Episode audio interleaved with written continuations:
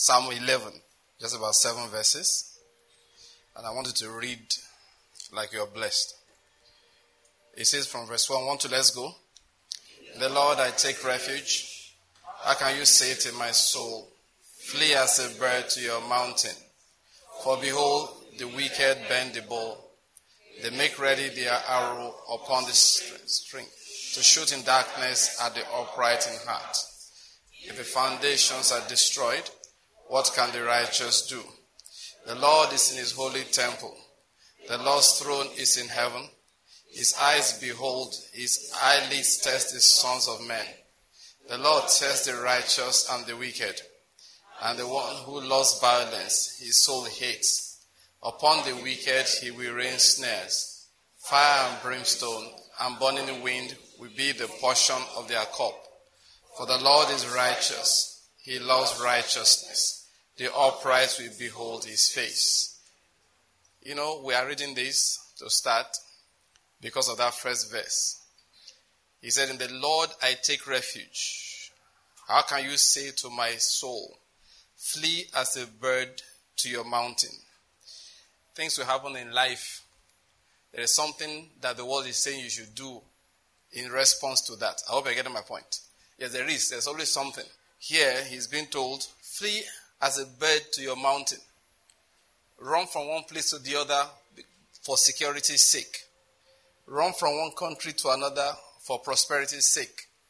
Run from one church to another, you know, for different reasons. Do you follow my point? Flee as a bird to your mountain. He said, why, How can you say that to me? How can you say to my soul?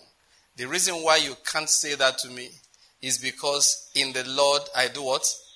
I take refuge. It's because in the Lord I take refuge. See, in life you always respond. You must. That's how life is. Situations will come up. How do you respond is the issue. I hope you're getting my point. And what we're talking about in this uh, short uh, prayer series is the fact that we must remember to always take refuge in the Lord.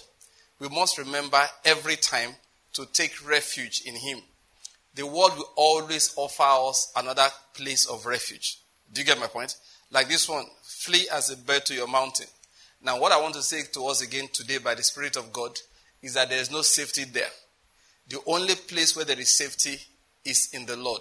I hope you're getting my point. Some trust in chariots, others trust in horses. But we, where do we trust? In the name of the Lord our God. That's where our trust is. That's what we trust in.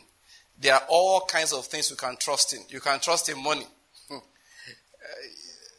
you know, if you are trusting in money, honestly, your head is not correct. That's the only thing I have to say. It's, it's not correct because it's obvious you don't see what is going on around.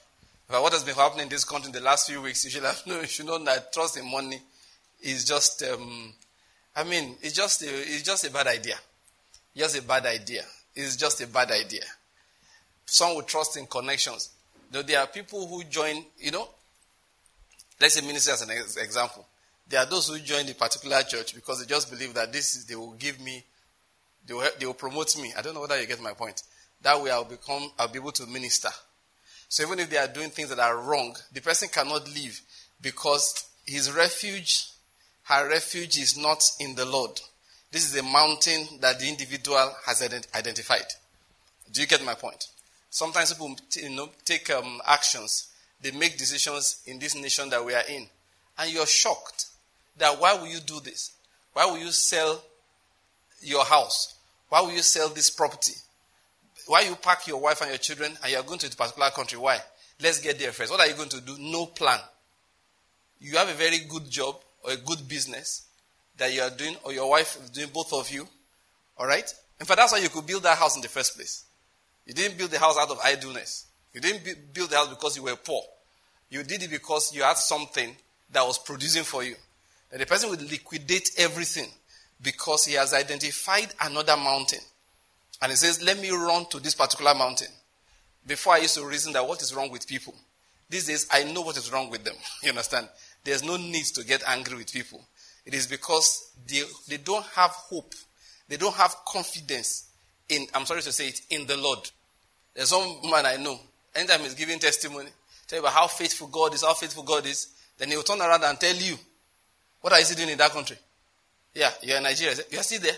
Ah. Better run to Europe. Oh. I, I, I, I said, my brother, you're confusing me. One moment ago, you're somewhere in Europe, you're telling me how faithful God is.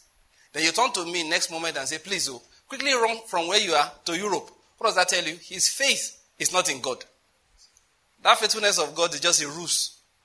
Because if your faith was in God and you felt God was faithful, if you see me in the midst of danger, you will pray for me. I don't know whether you're getting my point. You will tell me that, look, my brother, God will keep you. You will begin to prophesy. There are times I've talked to people, they seem to be in the midst of danger, but of course, it's the work of the Lord they are doing. I can't tell them run away. So when we finish talking, I get on my knees. I send them words of encouragement. It's not from my mouth you will hear that God is not faithful. I don't know whether you're getting my point. It's not from my eye, it's not from my mouth. It's not from my mouth. It's not from my mouth.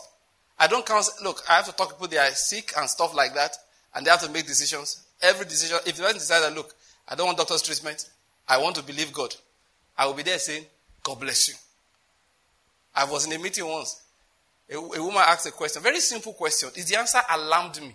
It was a marriage meeting, you know, on relationships, husband, wife, you know, those kind of things. And a woman asked a question that um, maybe she's sick or her child is sick and she wants to pray. And the husband said they should go to the hospital. That how is she supposed to react?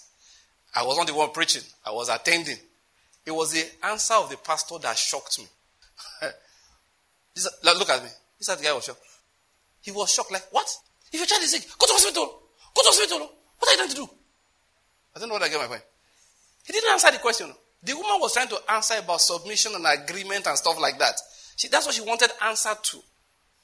But he owns alarm was like, how can you tell me you are believing God when a child is sick? You should be rushing to hospital. And I asked myself, is this guy a preacher? I don't think he is. He's a motivational speaker. He's a psychologist. You're not even address like how can if you see the alarm in his face, how can you be so foolish? He didn't use those words. But that was what he implied. He said, No, don't even try to.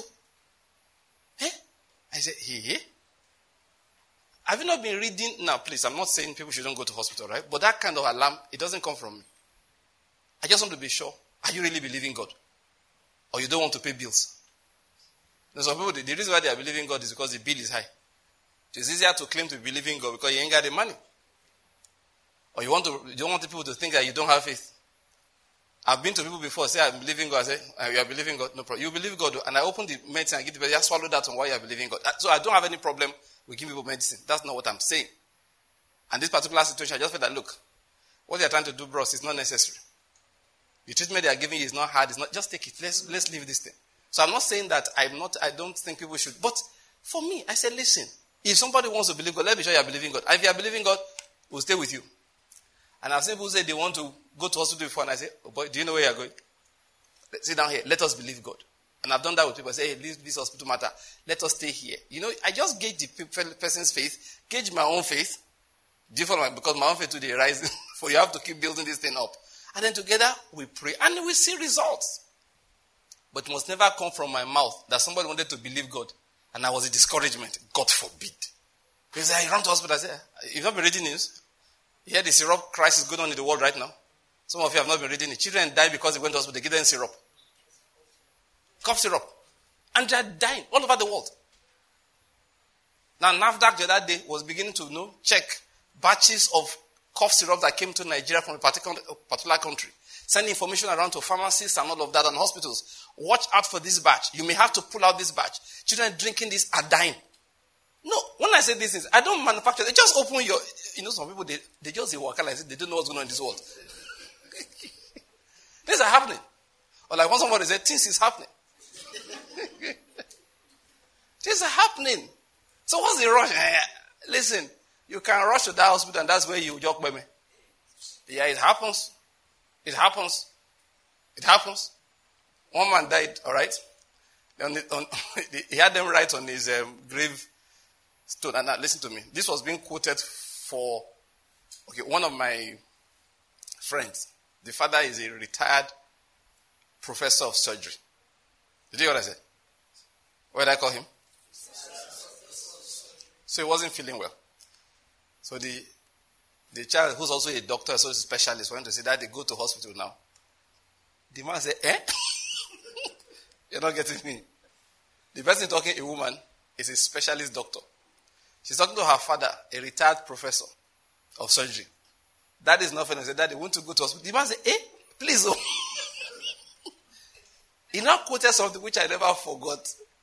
He told the daughter, I said, Listen, my girl, there is a particular grave here they saw once. And you know what's written on it? That the man said, I was fine. I wanted to get better. Look at where I am now.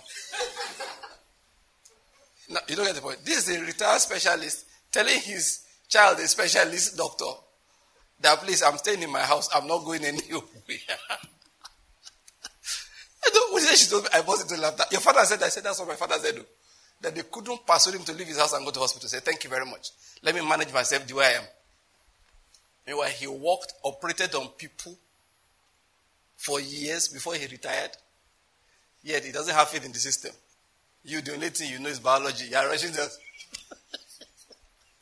What do you know more than biology? What I'm trying to say is that, listen, we must learn to take what? Refuge in the Lord.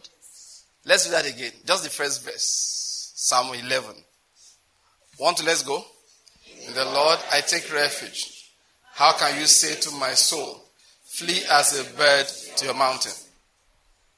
The first line alone. Let's go. Say it again. Say it again. Against every disease, say it. In the Lord I take refuge. Against insecurity, say it. In the Lord I take refuge. Against poverty, say it. In the Lord I take refuge. Against economic meltdown, say it. In the Lord I take refuge. Against confusion in the society, say it. In the Lord I take refuge. Against all the troubles of this world, say it. In the Lord I take refuge. Against every kind of sickness and affliction, say it again. In the Lord I take refuge. Yes, say it again. In the Lord I take refuge. Say it again. In the Lord I take refuge. It's very important. In the Lord we take refuge. Hallelujah. Let's take our seats. We'll just quickly continue the teaching. Today you will be filled again with the knowledge of His will, in all spiritual wisdom and understanding. And you will walk in a manner worthy of the Lord. You will please Him in all respects. I say you will please Him in all respects. You will bear fruit in every good work. And you will increase in the knowledge of God. Now let's continue teaching. The Lord our refuge. The Lord is our refuge. That's what we are looking at. Now, I began to explain, of course, just now, that is a reaction to things that matter. Troubles will come in life. You know, I was studying the scriptures just a short while ago. Actually, trying to just re- remind myself, because I believe the Holy Spirit laid upon our hearts to look at two examples in the scriptures of how people reacted to troubles that came upon them. One of those people, all right, of, of course, two situations. One Hezekiah. The other one, the church in the book of Acts. We'll look at both of them. And we're going to use that uh, format to pray today. Please let me say it again. That you have trouble, that you have challenges is not the issue. They come. Sometimes not because you did anything wrong. Sometimes just because your faith has to be boosted. And God actually does that. You're just going around your life, nothing wrong with you. And people will be amazed I will say this. And God say, that my son, look at that my daughter herself. Wake him up. He's sleeping. I know they call wake up. Trouble will just come for no reason. And it's right for you to first check. I do that. Is there anything you are doing wrong? It's important. Did you open a door? It's important. But I don't want, I don't believe it is right for you to just condemn yourself for no reason. Do you get my point? Some people now start checking, did you step on an ant? Ant? Some people are looking at what's an ant? Yes. When we were young, there was, a, there was a, like a poem like that. Turn your foot to one side. I don't know it in, I don't know it in English. I know it in Yoruba language. For, just for the sake of those who know Yoruba, I'll give you the first line Yoruba. Yes, I won't say more than that. What it means that turn your foot to one side because the ant you're about to step on is a creature of God too. Yes, you've not heard it before. People are actually taught that, and some of these, um, what they call those people, those live, those who live very strict religious life of those days, some of those ascetics and all that, yes, they actually used to practice it. How many people know of St. Francis? Yes. That was, if you study that man's life, the little I know about he was a very funny human being. He practiced asceticism to, a, to an extent. Eh? I don't know whether he was the one that got tired. Before he, the, the, days of Christianity, Buddha did it. Bit of Buddha. Buddha practiced asceticism until he almost died. He fasted until you could count all his bones. Then he told those people after that leave that thing, it doesn't work. St. Francis used to do stuff like that. I don't know exactly how he ended. I think he also changed his mind after a while. So, bros, that's not the way. Francis used to call animals brother, brother dog. Yeah, the goat was his brother. I don't know whether he used to eat animals. You know, guy used to be funny. the Lord is good. So, you see, you can't go around trying to judge yourself so harshly on everything. So, I'm not recommending that at all. I am not recommending it. And then, please, you now remember one thing you did eight years ago that you have confessed. That one is Satan. Satan is the one just trying to remind you of things that God said he has forgotten. And if you remember more than God, how can you remember things that God has forgotten? What's wrong with you? If he forgot your sins and wiped them away, who are you to remember it? You want to go for exam and beat God. What's wrong with you? if you if they give you report sheet, say what did you get? 100%. What did God get? 95. You know it's a fake exam. Don't you know? I passed more than God. No, no, no. Something's wrong. Just look around. You are hellfire. that is. It cannot be heaven, earth. It can't be heaven. Ah, you beat God in an exam. Otherwise, the things that they now say, okay, write six sins you did 15 years ago and you can remember them. You have a problem. Because God said, I can't remember any. Because anytime I want to look, I just see blood, blood of Jesus. Then you, you want to be remembering. Now you get a problem. Do you get my point? You have to learn to forgive yourself also. Some people, they won't let God forgive them properly. God is the one that's doing the forgiving. They are the ones that are making it hard. It's important. So sometimes things like that come up to me. I just say, mm, the Lord is merciful. The Lord is faithful. He has forgiven me all my sins. I confess my sins to him. Say, Lord, should I confess it that time? Because what are you talking about? I say, God, thank you. I'm happy you can't remember. What does it mean? He forgave. He forgot. I hope you're getting my point. So it's good to do introspection, but I don't mean to start digging up things that God has buried and have forgotten. That's not what I'm talking about. Because sometimes troubles come to wake us up to corrections, to wake up, wake us up to doing things properly. Every man's way is right in his own eyes. No matter how well you think you are doing things right, just open your heart. There may be a better way by which you can do it. So it's important. But beyond that, sometimes if your conscience, therefore, in this context, doesn't condemn you, because if it was God that's waking you up to something, He will not hide it. I hope you're getting my point. I don't know whether you get my point.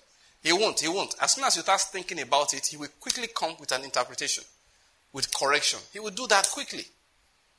Especially when you have a heart that is right, a heart that can be corrected. There was a man, he didn't know what he was doing was wrong. He took Abraham's wife. As soon as it was pointed out to him, what was the first thing he did? He said, Lord Haba, you know me. The man said it was his, his sister. I didn't know it was his wife. I don't take people's wives. God said, Yes, that's why I came to tell you. If it's the other king in the other kingdom next to you, I won't tell him I kill him. Because I want to take people's wives. he said, I know you normally don't do it. So you did it in, in error. However, error or no error, it was wrong. And sickness had already come into the family. So they quickly restore his wife and they let him pray for you. Do you follow my point? So, but what, if you see, the point I'm making is that you see that God corrected him and he knew that he likes to take correction and he quickly repented. So God doesn't hide it because, of course, in that situation, all the troubles in the house of Abimelech was caused by the fact that he took somebody's wife, even though he did not know. Because the one that does not know to do something and therefore doesn't do it, he receives few stripes. It's not as God will know, because see, if God doesn't give you few stripes, you will never know that you're supposed to do something that you're not doing. I'm just saying that if you bother to think and intro, to introspect and pray, God will quickly correct you. Sometimes the correction is not something you can come up with by yourself. So he will send somebody. And you know, God corrects people different ways. Personally, a lot of my own correction has been through dreams. And well, most of them have been, I just think about it. Something will make me settle. And I just say, look, this path of this way is not the right way. All right? I can't, and it comes different ways. Sometimes it has to do with decisions concerning my children, my family, myself, the way I do things. Once, uh, if I just discover trouble in a particular way, I, in fact, the one I told you happens, it's happened a lot of times. All this diet thing, you know. By the way, when you hear me talk sometimes, I learned obedience from things I suffered. I will just be checking it out. See, you know how no God loves me? He has corrected me on little things. One day something was happening to me in my heart which was wrong. I was almost beginning to walk in anger, didn't know, and bitterness. And got to one of okay, jam his car. I'm not joking. And the keke man ran, ran my car. Do you know, I woke up spiritually.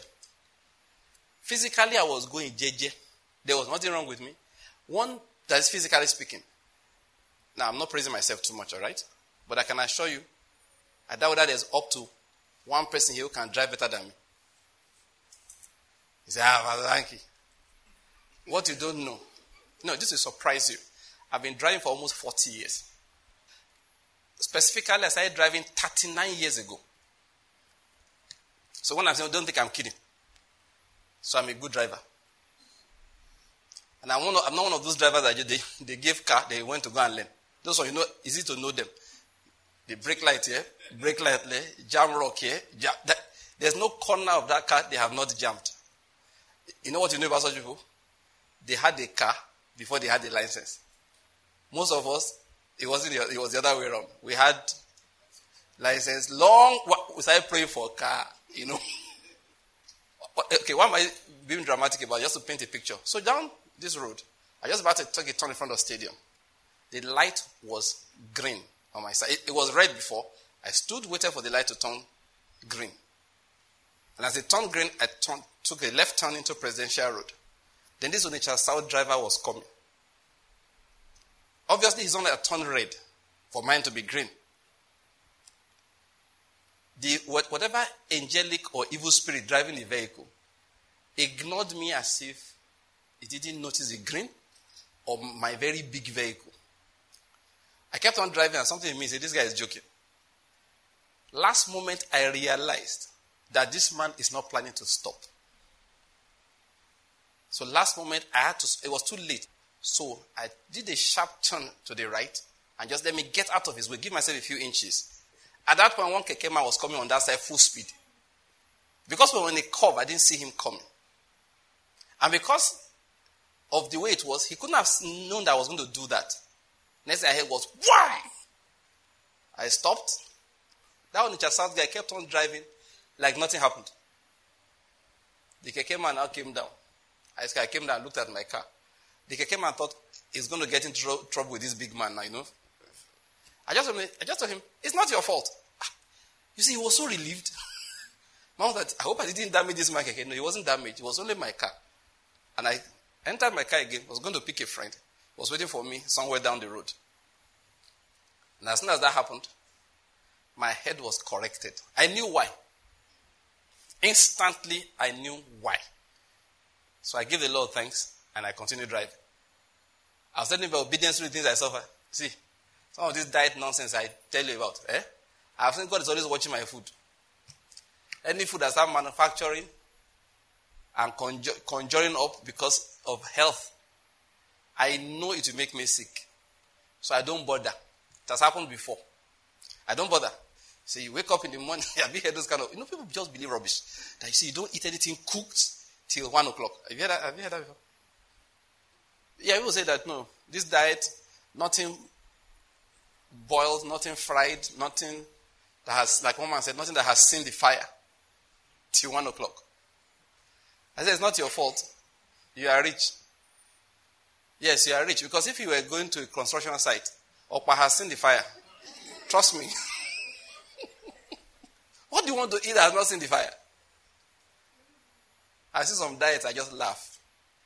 In fact, the, the, the, the, the, composition alone, the English behind it, you take asparagus with lettuce. Just know this is not an African diet. You just know.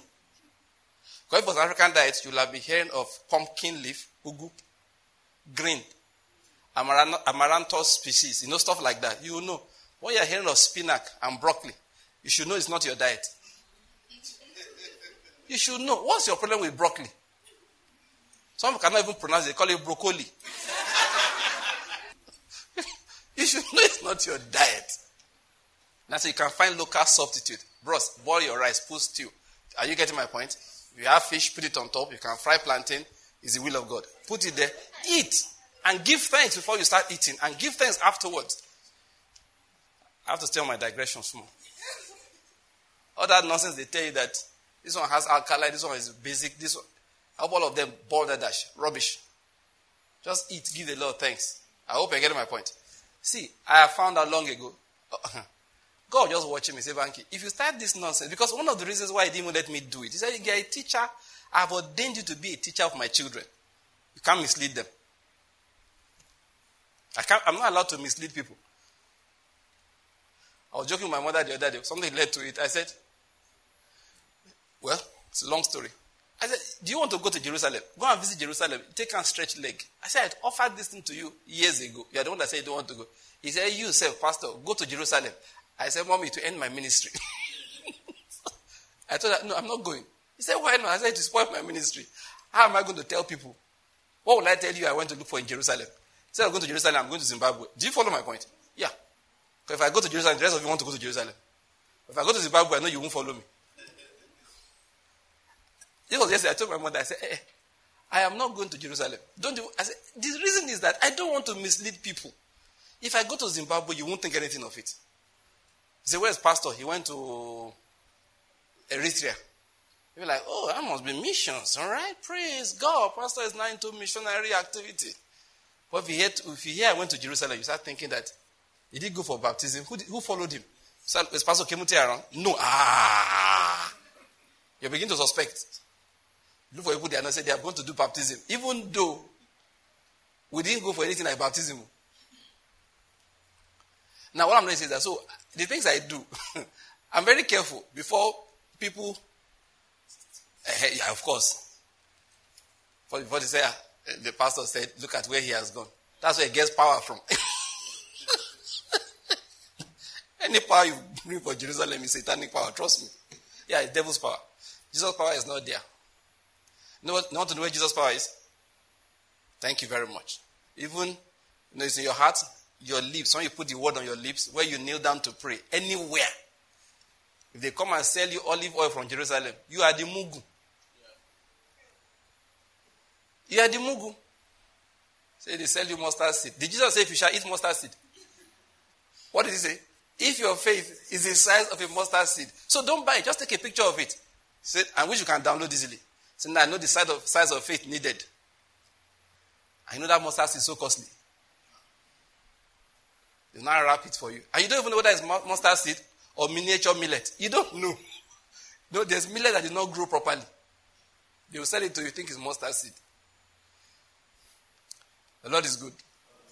Some people are feeling guilty. Say, Pastor, how do I get my money back? Am I the one you bought it from? Oh, let me sit on my message. So the point I'm making is see, God has corrected me many ways. All right? Yes. So I don't get involved in something so that I don't lead people astray. That's what I'm trying to make in all of these things. I don't get involved. So the Lord corrects people. Personally, I've been corrected different ways. I think about something, suddenly I understand. At other times, it's been dreams. Sometimes friends will tell you something. Dramatically, I've had a number of dreams that corrected me. One of them, as soon as I woke up, I knew what was going on. And it had to do with the use of my mouth. And it, in that particular one, I had a reason, no, that is humanly speaking. Somebody did something to me and I was offended. So I was reacting a particular way. And the Lord, through a dream, let me know that what I was doing was totally out of order. And since then, even though the dream has not repeated itself, that lesson is strong in my heart. So anytime I go in that direction, I correct myself. And what happened was simply somebody did me a lot of bad. So I was telling everybody, did you see what this guy did? Did you see what this guy did? By the time I've done it to him, so every time, God said, bank is enough. Stop assassinating this guy's character all over the world. And I saw in a dream a man take a knife, a broken bottle, and was cutting another person, left, right, and center. And as soon as I woke up, I realized I'm the one that the Lord was saying was doing that.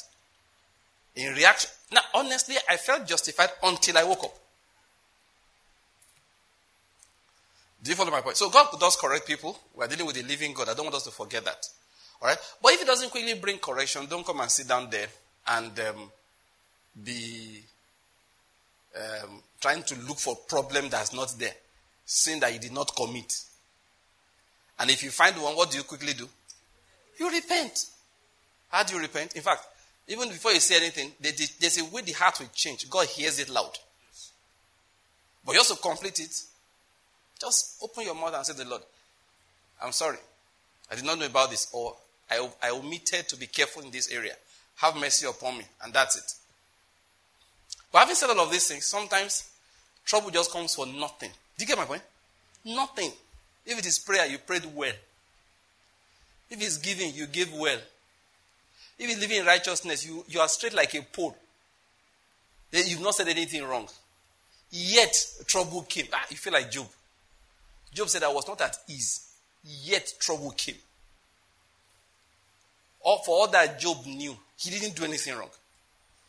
Until now, many people don't understand why Job went through what he went through. We are not teaching about Job now.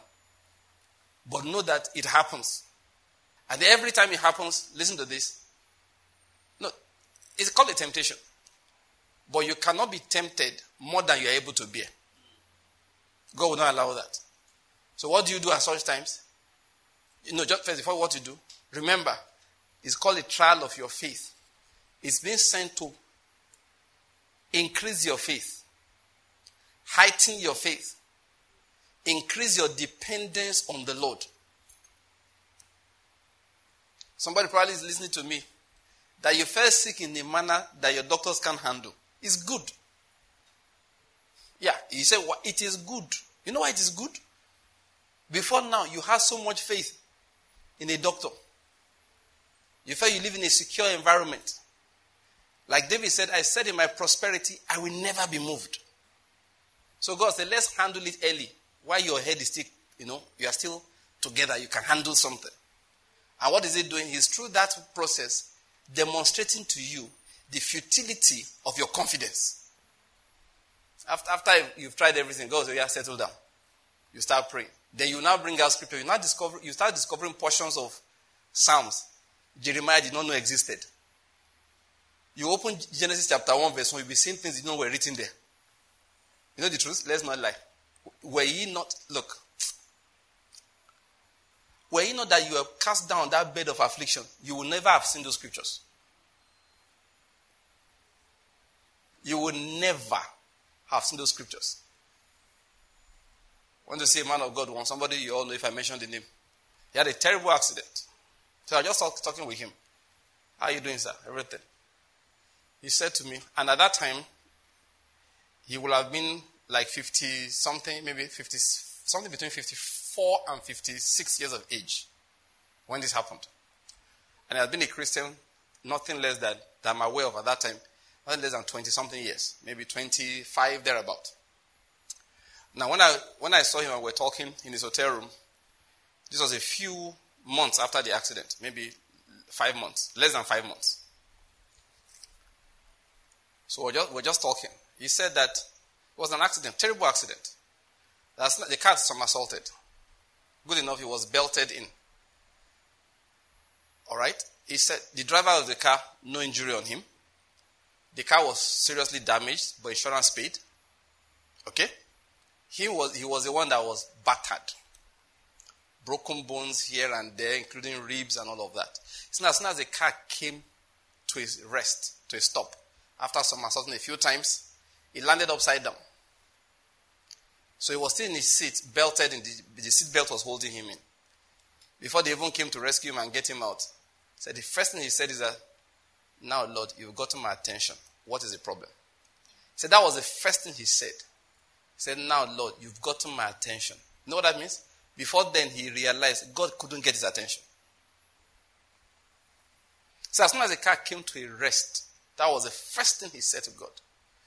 Now, why I gave you his age, how long he has been a believer, and the interval between the accident and when we're speaking, was that he said, he said, Banky, since then till now, I've learned more about God than I knew my whole life before now. And it was 50 something. In the last few months, I've learned more about the Lord than I knew all my life before now. That's why David will tell you, before I was afflicted, I went astray. But now I obey your word. So sometimes troubles come. It's not every time there is a correction in that regard of um, sometimes it's just to strengthen your faith. And that is why the reaction to everything matters. Oh, let me say it again. It hurts me when I hear the way Christians talk. I've, my wife knows I had quarrels with people over PVC over the last few days. At the end of the day, if you if you are one of those that maybe you have my number and you see my um, my status, it's pain that made me write those things. I was pained. You see, I even put this teary eye there. I was pained. You talk to Christians, you can't get them out of this idolatry of PVC. Say God can save with PVC. I said, remember to tell us He also can save without it. Ah, I was pained. You talk to people, I say to you, that picture of one woman kneeling down, and somebody tapped her, the hand of Jesus, supposedly that's not my Jesus. That one has plaster on his index finger. My Jesus does not have. Okay? Listen to me. I consider that picture and I said I've reasoned about it, I've thought about it, I've argued people over it. I still say that picture is blasphemous. So I wrote at the end of the day, after talking to people, I realized they are mistaken, for they do not know the scriptures. Or most importantly, the power of God. They don't know the power of God. Maybe that's why they don't know how it hurts me. Because all Christians are trying to do is mobilize, mobilize. Number one, the number of things. You cannot mobilize and get a good candidate. It's not possible. Why? You don't know the heart of anybody. I, I said there are three things you don't know about anybody. One, you don't know their heart. Two, you don't know their ability. And I wrote number three. Many people may not understand what I meant. You don't know what? Their breath. When it will expire. You gather, gather, elect a candidate for God. God say, look at these idiots. This guy is not going to live more than a week beyond, be, be, beyond election. Beyond the swearing in. And you, is, it, is it something you haven't seen before? In Kogi State? Abubakar Audu, is that not his name? He was winning an election. Before they declared the result, they got to the house, he was dead. One man dance, dance, dance, dance until tribunal say, can't dance again. You know what I'm talking about? Is that no go Anambra?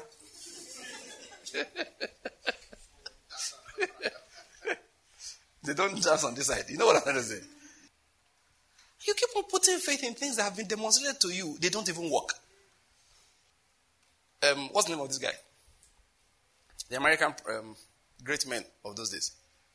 John D. Rockefeller. Rockefeller. What's another guy? The Morgan guy. I think JP Morgan. And then there's another one, third one. Morgan is, is, is, is, is it JP Morgan? The banker.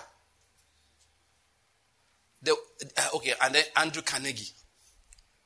Carnegie, Morgan, Rockefeller, and I think a fourth person, I'm not sure.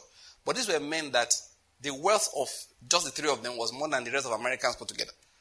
Well, I'm not sure about that, figure anyway, but they were the world's wealthiest men. There's a guy called Theodore Roosevelt. They feared him. He was a politician, a politician who threatened that I'm going to finish his boys. They knew that was his um, plan. So you know what they did? He was a governor, I think, of New York. So what they did was that they said, one place where people don't have power is vice president. They have name, no power. Yeah, vice president don't have any power. Nothing. It's like being a deputy governor. Sometimes when I say Christian, I say that a Christian, I say, listen, relax. You don't even have sense. You should know that you are fighting for a position that doesn't have any power. The big man said, look, oh, how do we silence this guy? So they used their influence and made him the vice president. So it was the running mate to the big man. So once he became vice president, they said, Praise God, now we are safe. So this man was no longer a governor, he was not a senator, he was, he was nowhere where he could make noise. He was the vice president of United States of America. What they did not factor in was that one guy was going to take a gun and shoot the president. So one day they were at home, they heard the news. One guy broke into, anyway, before the security became like this, walked in and shot the president. And president died. To their shock, their nemesis, Theodore Roosevelt, became president. They did not see it coming. So, how do you want to plan? I say, Christians, you cannot scheme.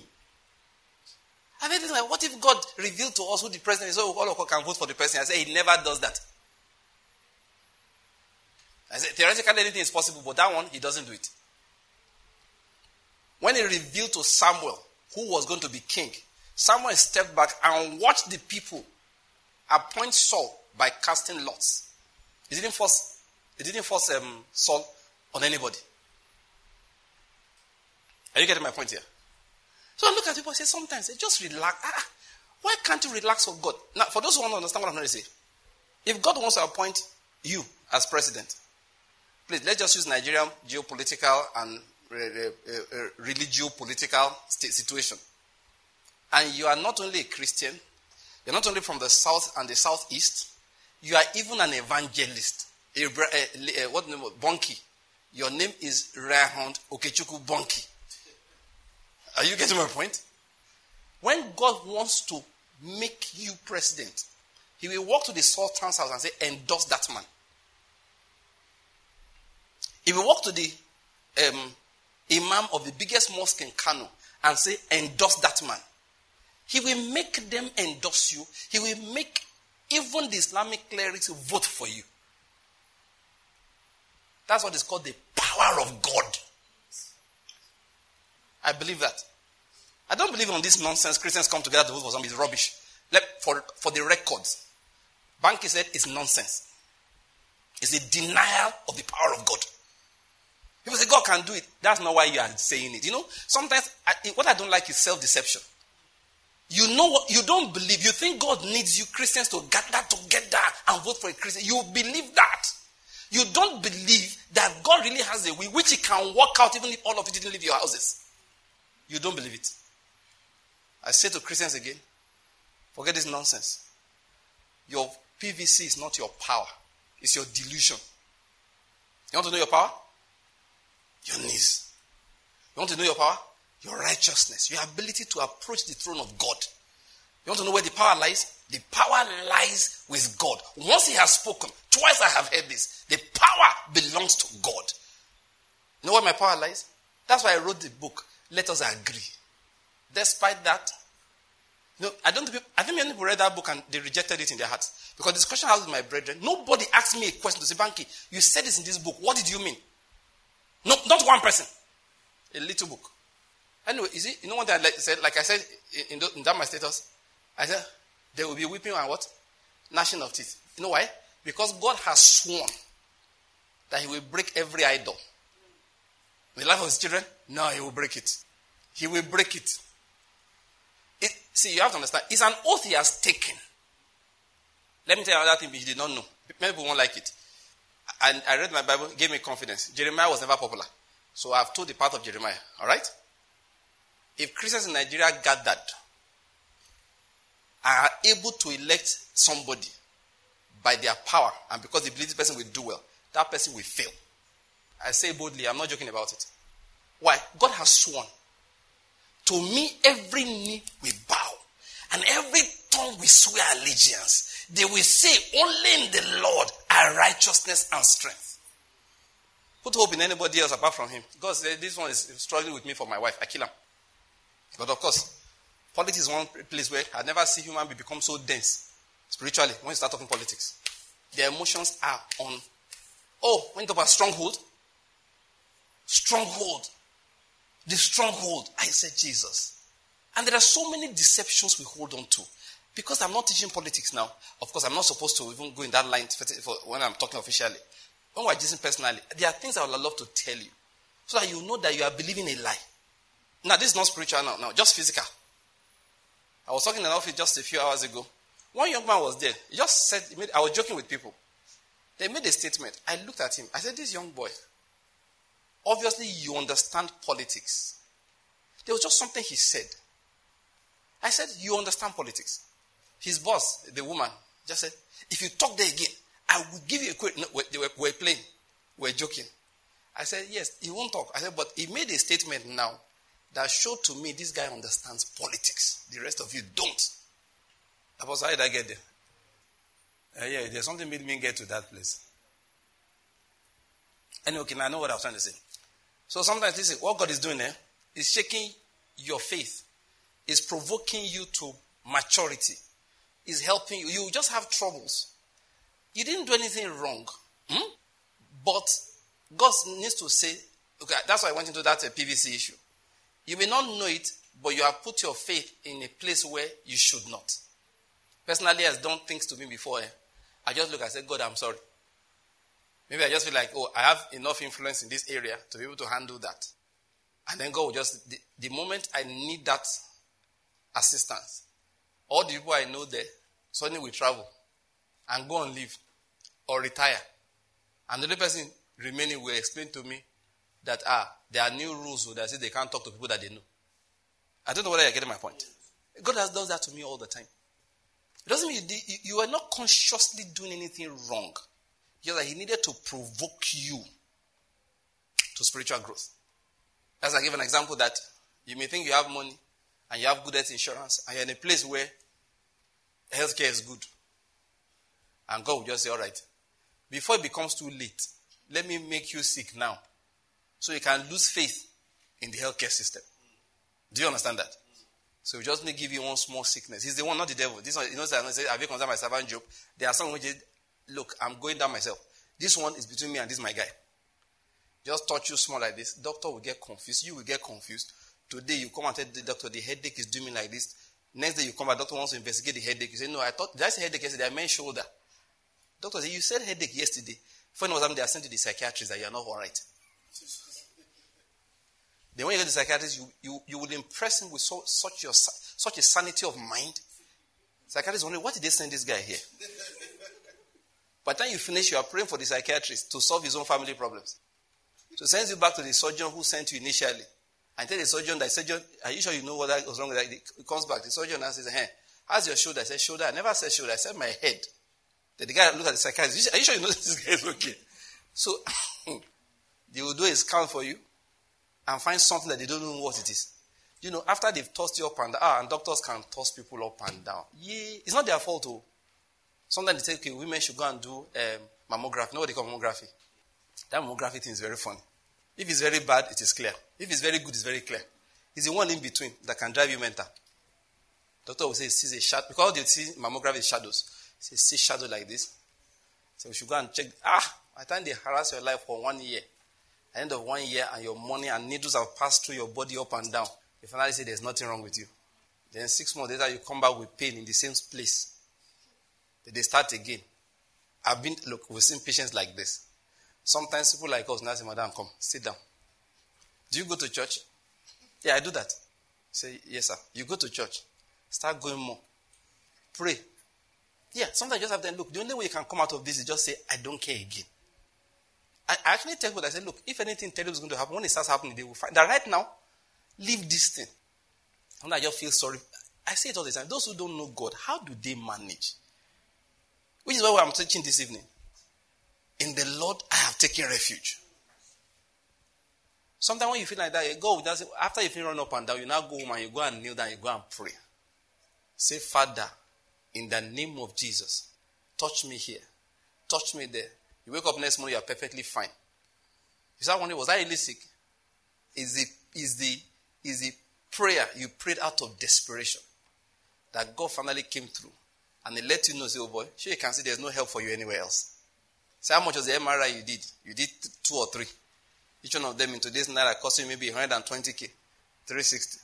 What about this um, EEG? You tell, by the time you see the list of things you have done, you now realize that, yeah, and you saw the best doctors available. Yet they could not even decipher what was wrong with you. And you knew something was wrong with you. In fact, they even saw a lump somewhere, part of your brain. After you finish praying, you go next day, they can't find anything again. Next time you have a sickness, your child can't say, I'm sick. You know the first thing you do? Let us pray. In the name of Jesus, Kilapoya, yeah, Father. Say, Daddy, you can pray. Uh, my brother, why not go pray? it's because of what you have been through. And you know what? For God, that faith is more precious than anything. Oh, with Him, that faith is so precious. That's why sometimes God pushes trouble across your way even though you didn't do anything wrong. But please, my emphasis for today, your reaction. What did I say?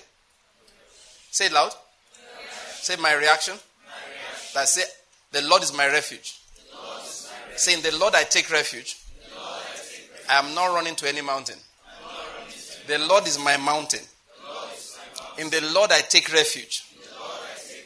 Now, how do you do that? That's what we're talking about. We're emphasizing that. So today I said we're going to look at um, a number of uh, stories.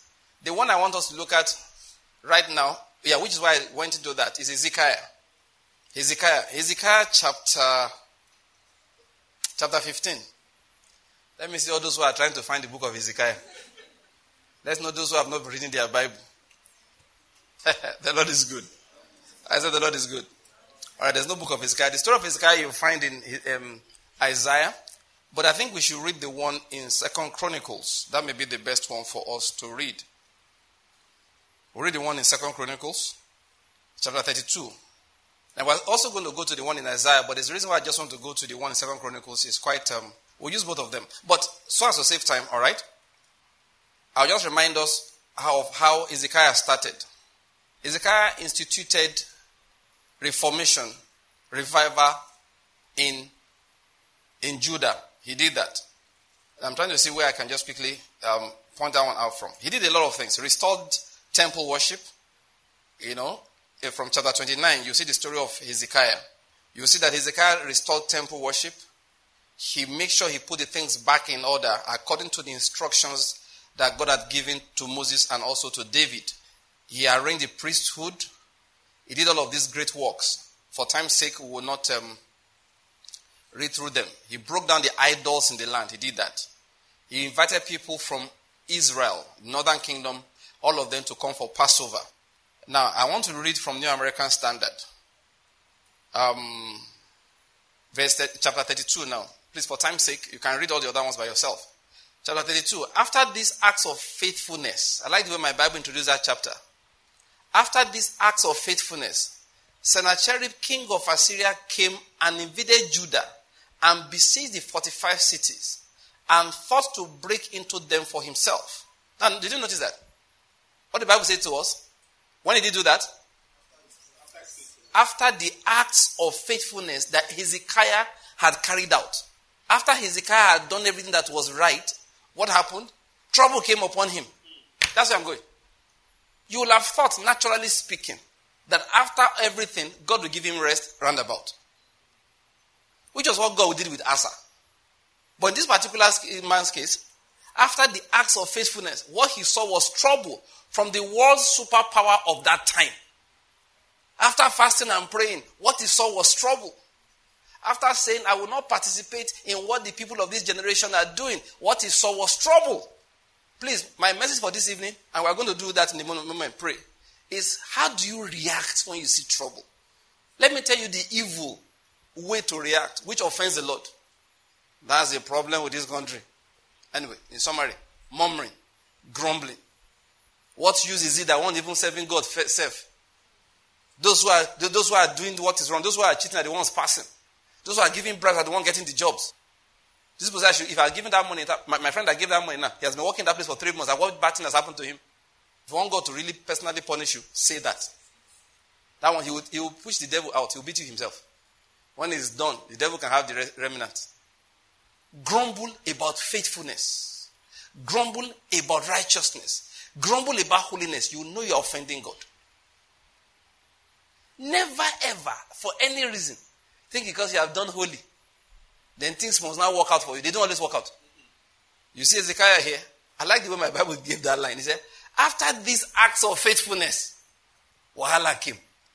After these acts of faithfulness, trouble came. Sennacherib, king of Assyria, Assyria, came and invaded Judah and besieged the fortified cities and thought to break into them. Now, because of time, all right, I am going to Save, oh, no, just quickly jump. When this happened, what happened? They began to do it, of course, they are prepared for war and all of that. But you will see. Let's read verse 6. He appointed military officers over the people and gathered them to him in the square of the city gate and spoke encouragingly to them, saying, Be strong and courageous, do not fear or be dismayed because of the king of Assyria, nor because of the horde that is with him. Read the next line for me. Please read, read that again. For the one with us is greater than the one with him. Oh, please read it one more time. For the one with us is greater than the one with him. Everybody say it. Greater is he that is with me. Greater is he that is with me than all the troubles around me. Greater is he that is with me than all the insecurity. Greater is he that is with me than all the calamities around, than all the fears of the people.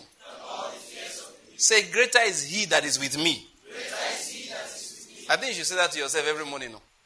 When they tell you they are killing people somewhere, say, Greater is it that is defending me than those who are killing people. You should say it. Faith creates reality. I want to remind us again. You know your faith. You know what you do with your faith? Guard it jealously. I need to say this before I continue reading. Treat your faith. Okay, let us assume as an example now. After this Bible study is over, I call you, bro, I like this your shirt. The colors, did they enter my eye. Then I dip my hand in my pocket and I roll 5,000 US dollars into your hands and now try, t- take and buy more. $5,000. You know, go enter Keke that evening you are going home. Ordinary $5,000. So you want to go and ease yourself. It's not, you want to hide it inside. You know, there's a way you will hide your money as if you are sitting on top of a motorbike. It's, and it's your car. It, it's your money. If they tap you top to bottom, they can't find shishi. Nothing. Ordinary five. Hey, as it happened to you before, you, know, you keep the money somewhere. Nobody knows. You. Yeah, wake up during the night to go and check whether it's still there. Just five thousand dollars. Okay, what if I now made it twenty so that it's bulky? You you, you ask um, you ask the Reverend Felix that do they need security guard here because you don't want to go home at night. You will sleep in this Bible study overnight. Ordinary twenty thousand dollars because you, you, you've done calculation multiplied by seven something down to naira. Ideas entering your head. Do you know your faith is more precious than that? That's the point I'm making. That's the, question, that's the, the point I'm going to make with that. He said, guard your heart. You know, if you read that Proverbs chapter 4, you know what he says? Guard your heart above all that is guarded. If you read most translations, verse 23, he said, guard your heart with all diligence. Faith is of the heart. That's what he's talking about. He said, guard your heart with all diligence. That is, guard your heart above all that is guarded. Maybe there are chat groups I belong to. I'm trying to run away. I don't know how to run. But there are those who post in those chat groups. Before they are post lands, I've selected and deleted. Seriously. I was telling my wife, I said, if this guy posts, I said, if he posts 20 things, I don't think I read up to two. Especially when it's something that you need to download, even if it's 15 kilobytes, 20 kilobytes, not talking about megabytes. Tap, tap, tap, tap, delete. Tap, tap, tap, tap, delete. I said, look, I don't want people poison my ears, my soul. Why am I saying so? If your faith fails, you will sink. Oh. When the faith of, of um, Peter failed, what happened? He sank. Do what you have to do. See the way you are getting that money. Guard your faith more than that. There are people you just won't call again. Just say, No, I am not talking to you.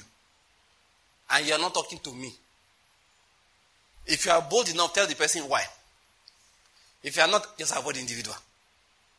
You'll be surprised. You may actually have to resign the job. Say, I'm not working here again. Why? My faith is not, it's being assaulted every day. I don't have enough time to build my faith. Your income will drop by more than half. Oh. Me talking, I've done it before. I dropped my income with the mercies of God by over 65%. Abi? Yeah, about 60%, 60 to 65%. I dropped it over, overnight. Why? Okay, you can do the calculation later. I dropped it from 15,000 to 6,000. Those of you who know mathematics can really do the calculation of that for me. From 15,000 dropped to 6,000. Why? Because where I was working as a resident, salary was 6,000 naira a month. Where I was working in the evenings alone was 9,000. But I said, look, I don't get enough rest. I don't get to go to church during the week because I, I work evenings. So by the time I'm closing, before I get to where I'm working, I, take off by 8 service normally. Of course, you know the way service, you get to church by Lagos, I think, by 6. to like 8 before you now. So I know getting to church was out of the question. So during the week, I couldn't go. And two weekends in a month, I'm on duty. So I simply wrote to my boss, God bless you, sir. I can't continue. My income dropped from 15,000 naira a month to 6,000. I was talking to a very good friend of mine. I said, Some people think I'm crazy. He said, I'm one of them. He told me straight. He said, I think so. I don't understand why on earth, Banky, you would do that. You don't know how difficult things are? Look, that money was small. Don't think I'm, I'm look, the 6,000 remaining, it was hard. If I look back now, I said, I must have had faith. I must have been possessed by the Spirit of God.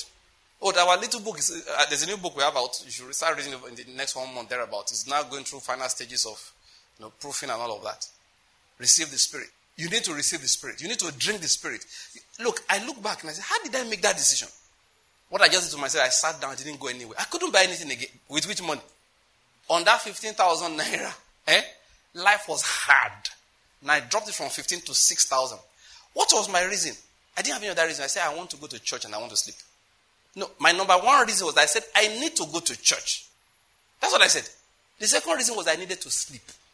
It was in, when I was still working like that one of those days, was when I was so sick eh, that I was going, I, I, I, close work. Maybe I, I close in the morning by 8 in the morning. I resume in the evening by 8 p.m. All right? The one I do, if I did the previous night. All right? I was so ill I couldn't leave. I just stayed there. It was night time to start the night shift again. One of those days I woke up and I found that my face was riddled with pox all over. I found that I had chicken pox. It was the stress. So I took Supernatural Living series by uh, Bishop David Oyedepo. I put on the tape, tape two, uh, eight tapes. I think I still have them somewhere. I'm not sure. Eight tapes. I took tape two, stirring up the gift. I sat down, listened to the tape. When I finished listening to the tape, my faith was boosted. I put my hand on my face and I cast the chicken pox in the name of the Lord. Woke up next day, totally disappeared. What's that period? So I said to myself, no, I can't continue like this. I wanted to go to church. God is my witness. My number one reason was I wanted to go to church. I said, Banky, you can't live like this. You're going to be a preacher. How will you be living like this? I said, I, I reduced my income from 9,000 to 6,000 naira a month. Everybody felt it felt bad. They thought something was wrong with me. I couldn't understand why they couldn't see what I was seeing. And I told them that you don't get it. My tomorrow is bright. I shouldn't die before I get there. I, I, I'm being honest with you. I could not understand why they could not see it. So I was talking to a good friend of mine. I said, now wow, people can't even see this. They think I'm crazy. He said, Bang, before you continue, I think you are crazy. He couldn't get it. I'm not emphasizing something here, people of God. There are times you make such decisions to guard your faith. Not only your faith, you guard the faith of your children too. Some of you, you just think this one, once I can just get education for my children, they will succeed. Listen, I know many people personally, all right? Of all the people I know personally that I have their phone number, I can talk, they will see me, I probably sleep in their house and all of that. The richest of them is the one that told me finish school in primary six. I know many good people who are collecting good salary. This man doesn't collect salary, he pays salaries. He's one that told me that the, the only year he lost money as a businessman. He said, I, he said, man of God, I had, is it three or four chartered accountants working for me? Now, you get my point? Let's not go give details. But the man who hired four or three chartered accountants was one that told me that he said, I finished school in primary six. I have engineers who are friends. I have professors who are friends. None of the people I know, none of them, if it's money or business or your accounting, is a, can come near. So sometimes you think you must you must die so that your children will go to one expensive school somewhere. And you don't care about their faith. I think something is wrong. Oh. To my children, look, see, just sit with me. Just sit with me in car. We'll drive up and down. Why do you have to go to school? If I talk to you long enough, you become very educated. now, I'm not saying you shouldn't go to school. I hope you're getting my point. But no, that for me is not, is not the primary, it's not the primary drive in life. Men who didn't go to school are hiring Harvard graduates. What's your problem? Do you know how people are queuing up to, to work for Dangote now? Do you know that? I don't know. What, the man must have advertised now for the positions in um, that his refinery. People are coming there with engineering degrees from the best universities in the world. Insecurity is your problem. They are planning to come and live in Lagos. They are planning to live in Abuja. They are planning to live in Port Harcourt. They are planning, and, and with, with, with seed, oh, they are sowing seed in church to get the job. I don't know whether I get my point. They are wrapping their application in mantle. They are striking the comp- as they want to send the email, they strike the computer with mantle. So that Dangote can employ them. Want to kill yourself to send underage children to where you cannot guard their faith. Let's look. I will finish my message today. so you'll be patient. Say amen to that too. what I'm going to say that guard your faith. Because if you hold, if your faith stands strong, it's amazing what God can do for us. It's amazing what He can accomplish in our lives. Oh God, I feel so strongly. God will shatter your imagination this year Amen. with testimonies. Amen. In the name of Jesus. Amen. Father, do it. Ah, what is just built? Look, this man said, guys, this is the greatest superpower around us. Has come against us. But let us understand something. Which verse? With him. Verse 7 he said, He said, The one with us is greater than the one with him. Now listen to verse 8. With him is only the arm of flesh. But with us is the Lord our God to help us and to fight our battles. Oh God. Please take a minute and give a little praise there. Oh, just give a little praise. Oh, oh, that verse 8 is so powerful. oh, that verse 8 is so powerful. That verse 8 is so powerful. With him is only an arm of flesh, but with us is the Lord our God to help us and to fight our battles. Oh, Father God, thank you. Thank you. Thank you. Thank you. You are the one fighting our battles. You are the one that is fighting my battles. People of God personalize it. Lord, you are fighting my battles. Oh, whatever be the battles, Lord, you are the one fighting it. You are the one fighting it. Say, Lord, I will see the manifestation of your power. I will see the manifestation of your power. Lord, strengthen me, help me, strengthen my faith. Let my eyes not depart away from you. Let my eyes not depart away from you. In the name of Jesus Christ. Now, for time's sake, please, please take time and read all these stories. Then the man began to taunt. He sent people. Rabshakeh came and was speaking against the Lord and against, you know, Ezekiah and against the temple. He told them, he said, Look, don't let Ezekiah. No, let me not forget one thing. The Bible says, and the people relied on the words of Hezekiah, king of Judah. Don't forget that. They listened to what Hezekiah was saying. That was their trust. Then, so for that reason, they were not afraid. Ah, so the, the, the king of Assyria was worried. He sent his servant and said, Why are you so confident? He said, Don't say Sennacherib, king of Assyria. On what are you trusting that you are remaining in Jerusalem under siege? Is not Hezekiah misleading you? I'm in verse 11. To give yourselves over to die by hunger and by thirst. Saying the Lord our God will deliver us from the land, hand of the king of Assyria. Please let me explain what is happening here. You know what, you know what they call siege? For those who understand. What they call siege is simple. Those who used to live in walled cities, now we don't. But then, Let's say Enugu as an example. At night, everybody, the whole of Enugu, of course, has walls around it. That's how it used to be. Then at night, they lock the gates. So during the day, all the farms are outside the walls. We can trade small inside, but major trading is outside the gates. So when, for example, herdsmen bring their cattle, they don't bring into the city. You go out and meet them outside the gates. When tomato trucks will come, they wait outside the gates. Now, so what armies used to do those days, the walls were built for a protection, for protection.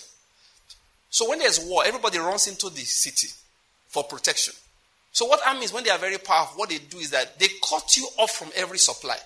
So every household will have food. If you have water inside the city, maybe a well, a spring, good.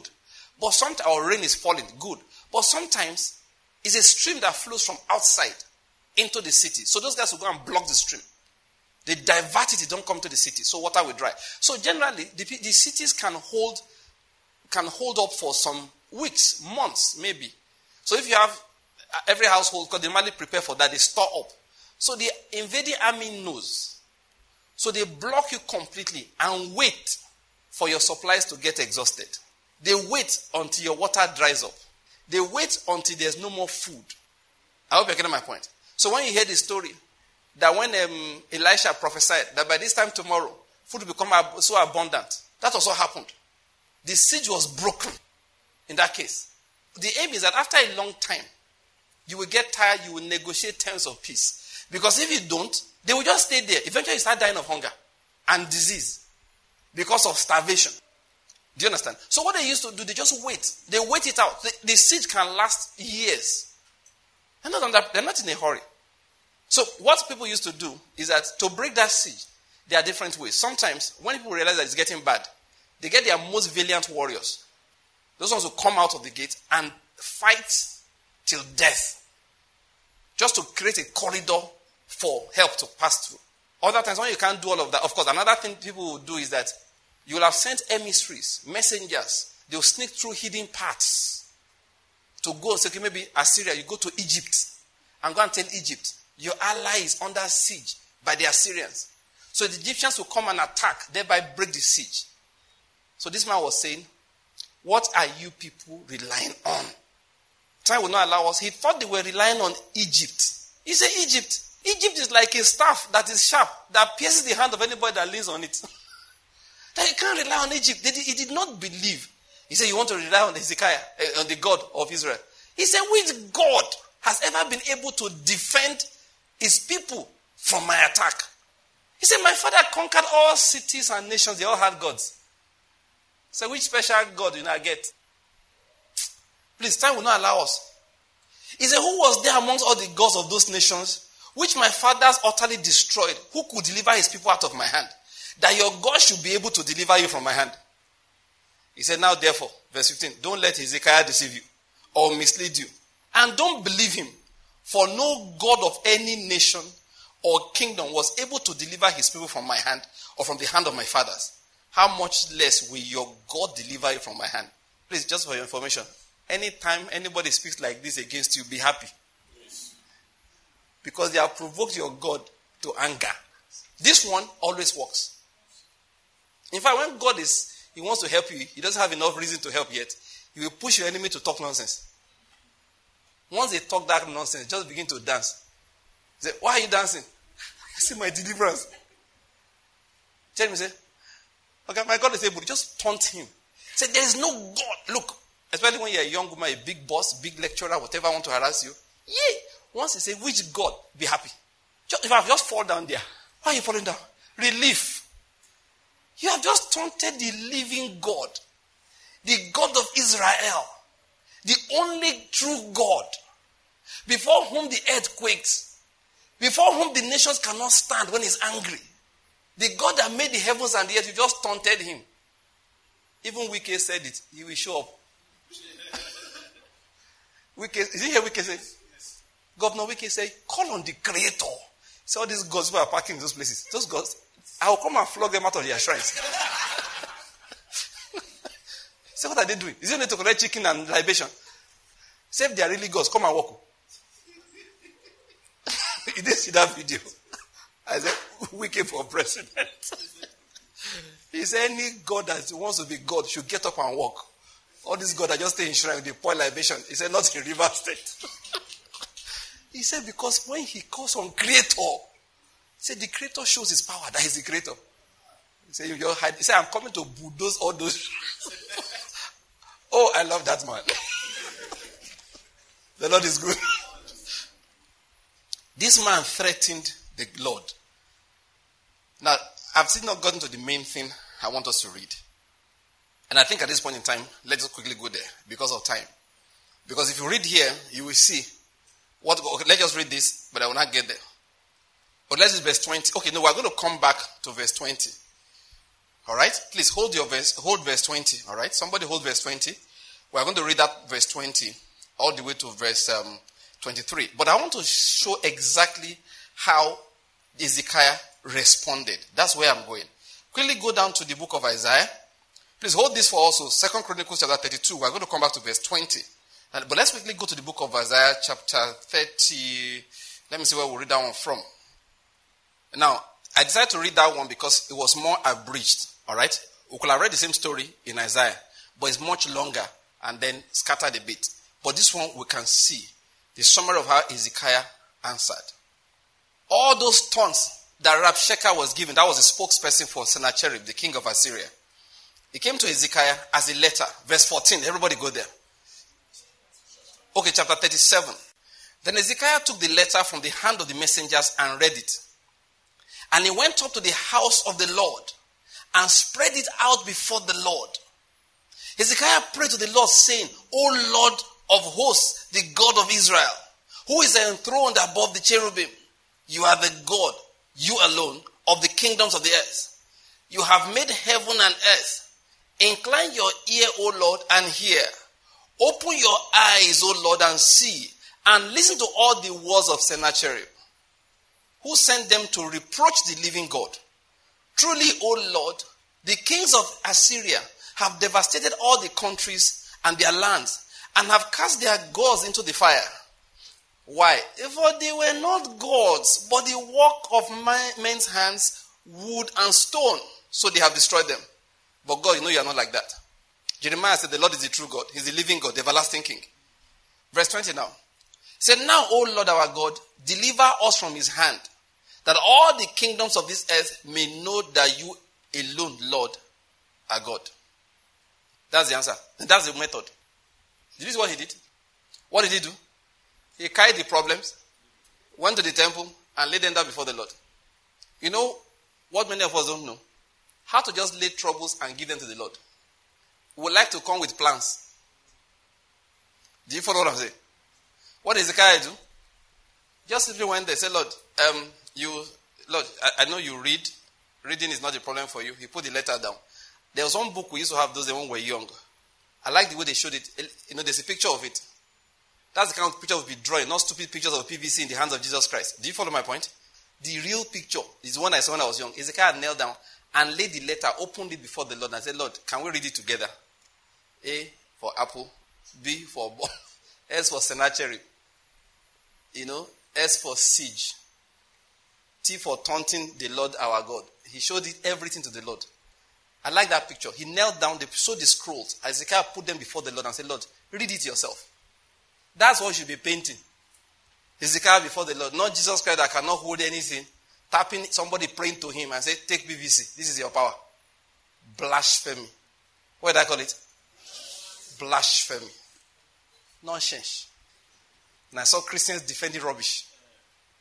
See, anyway, I realized, I told my wife, I said, the main problem is that people believe that nonsense. That's why they were, that's why they were, they, they were defending it. I say it again. You know, there are some things you don't cross. For me, some things are so holy. I don't think you should touch them. Now, listen, you know the funny thing about me, eh? That picture. Frank Donga, how many of you know Frank Donga, that funny comedian? He did one like that. And I laughed and I shared it with people. Look at this Frank Donga. Why? He was an angel who was taking calls and saying, Hey, what's your problem? You're from Nigeria. Okay, Nigeria. Okay. What is your problem? You want this? Where's your PVC anyway? And then Frank Donga beat the person. He was an angel. You know what? I found it funny. It was, to me, comic. I didn't find it blasphemous. He's but an angel. I don't know whether you're getting my point. Why I found this picture particularly annoying was that a Christian was on her knees with her prayer points and a Bible in hand. And that fake Jesus Christ showed up with PVC in his hand. No wonder they cut his finger. For me, some things are too sacred. See, that hole in that hand is too sacred. How Christians could tolerate it, I don't understand. You showed the hole in his hand, and he interrupted his child praying. Nonsense. Some things are too sacred. What did I say? Bible calls them holy things. Some things are holy. They are holy. We should be careful how we handle them. The Lord is good. Where was I? Ezekiel, the Lord is good. now, what I'm trying to say, many of us, we don't know how to put our bodies down before the Lord. That's what the problem is. We don't know how to. What did Ezekiel do? He went, laid the burden down. Now, I said you should hold somewhere, right? Second Chronicle word 30, 32, verse 20. Okay, now let's go back to that place. Again, I'm trying to get the ones that are easier to read. Verse 20. He said, But Hezekiah and Isaiah the prophet, the son of Amos, prayed about this and cried out to heaven. And the Lord sent an angel who destroyed every mighty warrior commander and officer in the camp of the king of Assyria. So and so he returned in shame to his own land. And when he had entered the temple of his God, that false God, remember that false God? Some of his own children killed him there with a sword. So the Lord saved Hezekiah and the inhabitants of Jerusalem from the hand of Sennacherib, the king of Assyria, and from the hand of all others, and guided them on every side. And many were bringing gifts to the Lord at Jerusalem, and choice presents to Hezekiah, king of Judah, so that he was exalted in the sight of all nations thereafter. Hey, I, I, I hope you are following this. Did you see what God did?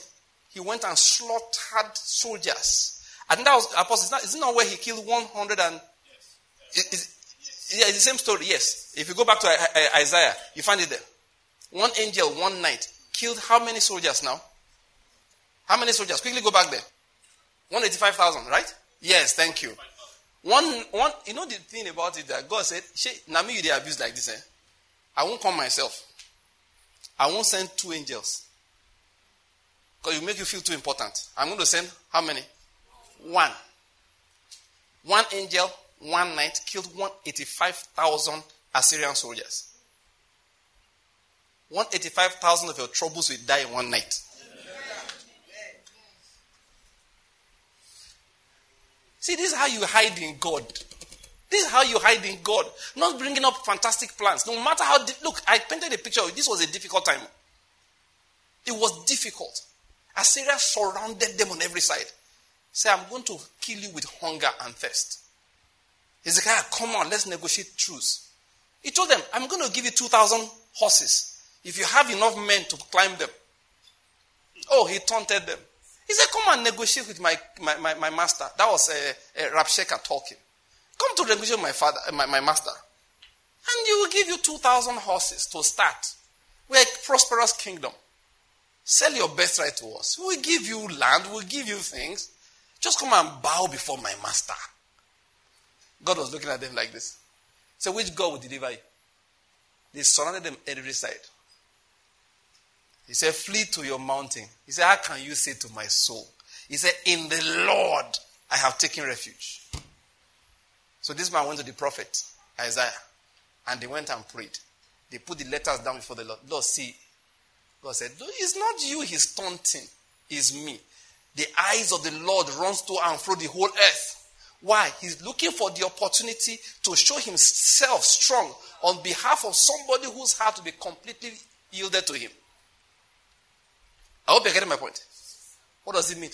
Just go there and say, God, see the trouble. You are my God. Do something about it.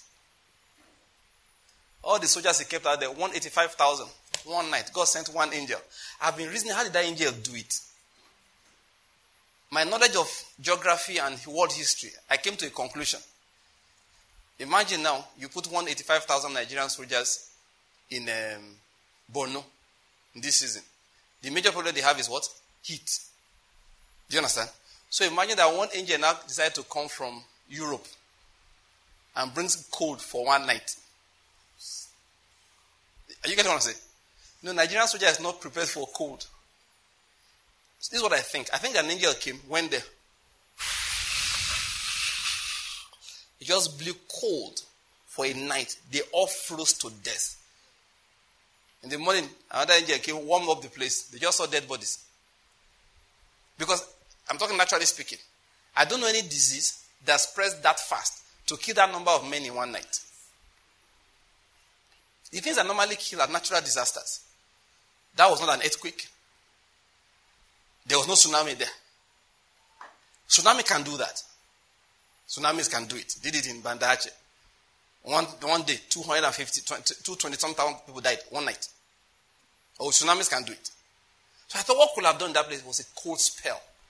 And they just came, blew upon them, froze everybody to death. So this is how they were looking at this guy until they died.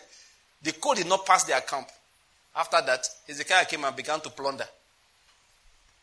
and you know what God did? He could have killed Sennacherib himself. He could have killed Rabshakeh. He said, No, leave them. I'll leave his own children to kill him. Shame to bad people. Those who hate the Lord, the Lord will rub shame on their faces. Those who rail against the Lord, He will rub shame on their faces. He went back to the house of that his false God in shame. Why? Because somebody took refuge in the Lord. See, poverty is about to run away from somebody's life in shame. I hope you're getting my point. Affliction will run from your life in shame. Since affliction is not a human being, what God will do is this He will put so much joy upon you, so much reason for you to celebrate. Those who were laughing at you will become confused. That's how God will do it. Say amen to that. Amen. This 2023 is going to do it. He's going to do it. He's going to do it. Let's read this and then we'll pray. Know? Let's get ready. Everybody, you're going to pray. Going, I'm going to leave you praying for at least five minutes while you tell God details. He's a cherub. The man don't decrease, Lord. He's been taunting. You know the kind of Sennacheribs that come sometimes? And Rabshakehs is fear of tomorrow. They've told you, look at your life. What do you think is going the next few years? That's Rabshakeh. That's Sennacherib. They're talking to you. Sometimes a diagnosis. Just came back from, oh, you went for a test. He said, come back tomorrow for result. You have not gone. You don't want to hear what the man wants to say. There's one woman I know, young lady. The doctor said, Ah, I'm busy. Can you see me tomorrow? She never came back. She knew what that meant. She came to do test. She came to the doctor, How far? Doctor said, Ah, I'm busy now. Can we talk tomorrow about it? She ran away. Because she knew that for this doctor not to need time to sit with me, my own don't finish. That's Rabshakeh.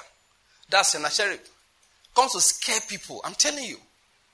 Oh, sometimes it's news. Nothing scares a young woman more than her mother died of breast cancer and her, an auntie just got the diagnosis. She's, she's not crying for her auntie oh, or for the dead mother. She's crying for herself. Because the news is everywhere. It's, it's the genes. The genes. And you allegedly hear that news. She went and removed both breasts. She heard the news.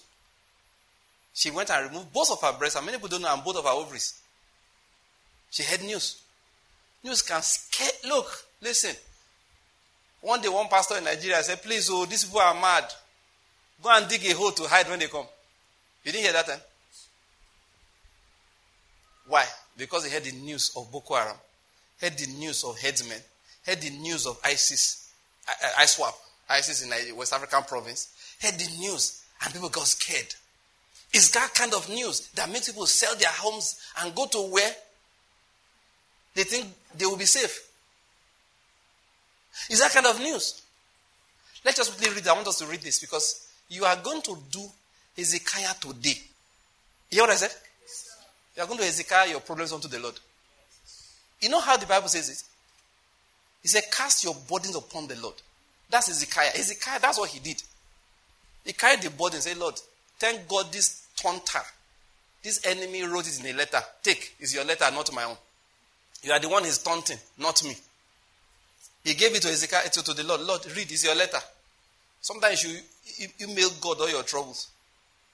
So you, know you are a tech generation. Compose everything. Write God at heaven dot home. That's a good website, isn't it? My father at heaven dot home. Don't worry, Yahoo will bounce it back because they don't how to deliver it. But don't worry, God has received this. Gmail will bounce it back. Say, bros, which one is God at heaven.home? Don't worry. But you need to do something that's radical. Sometimes you write everything down, print it. Now, please, I know some people, I went to preach somewhere. One man said, Pastor, this thing you have said, some people start doing it too. I didn't know how to say, okay, let them do it. It don't do it, it don't cause any trouble. But I will say it here. Sometimes, because the man was afraid I would turn people to white garment church. But it's not white garment church I'm doing. It's white garment, uh, white righteousness. What? Sometimes, uh, seriously, seriously. Sometimes you will sit down, put communion table there, get your wife, get your children if necessary, light a candle in there, and offer the request unto God as a burnt offering. Yeah, know what I'm saying? You write everything, all the troubles. Say, Lord, I don't know how to post it, but you can hear me. I read out to you. Now that I've reading it to you, I put it in the candle and let it burn. Put it on, I light it, put it on a saucer, a plate, and burn. Let the smoke rise up to heaven. God, as the smoke is rising up, so is my trouble coming to meet you. They call them faith extenders. But not saying it's the standard practice of Christianity. I hope you're getting my point. So that's why that man that day was afraid that pastor, this thing you have said.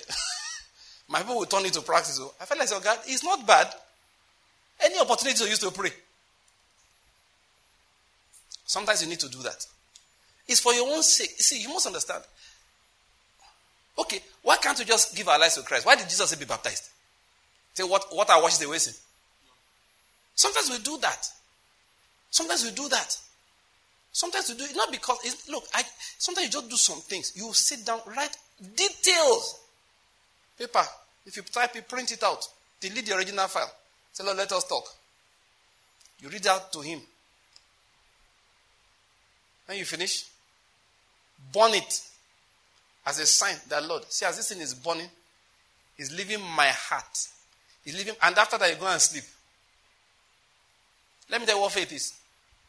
Part of faith is let the worst that will happen, let it happen.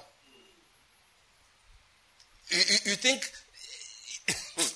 you think, uh, people think that uh, Daniel began to declare, Lion, you shall not bite me.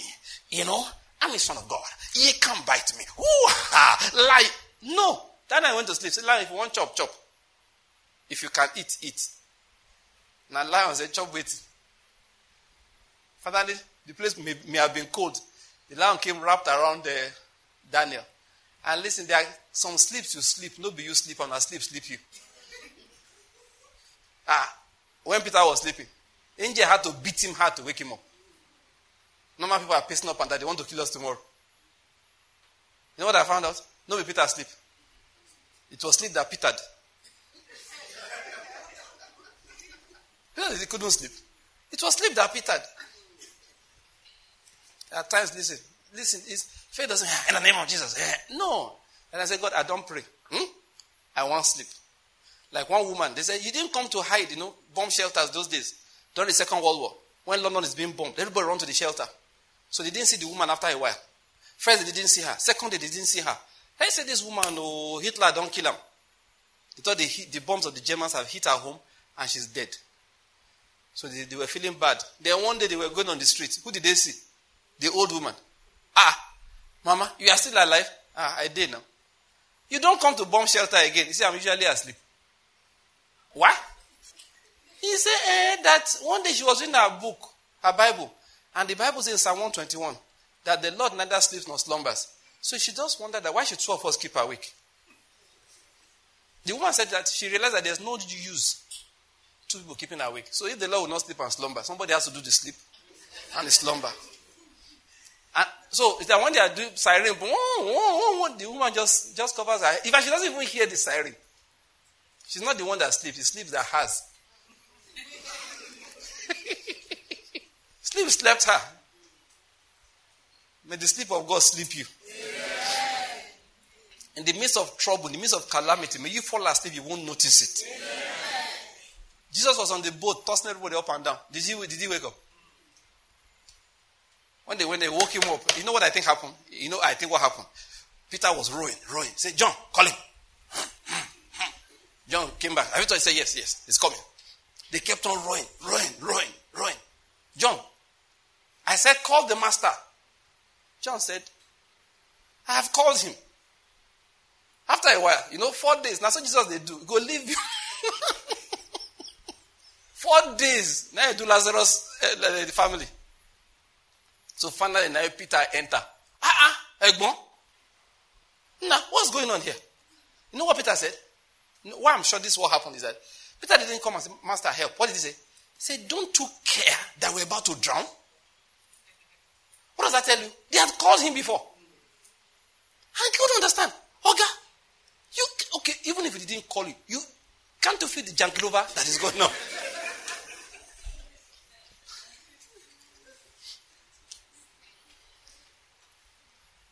May the sleep of heaven sleep you. Amen. May the peace of God that passes all understanding come upon your home. Amen. In the name of Jesus Christ. Amen. He said, Cast your burdens upon the Lord, for he cares for you.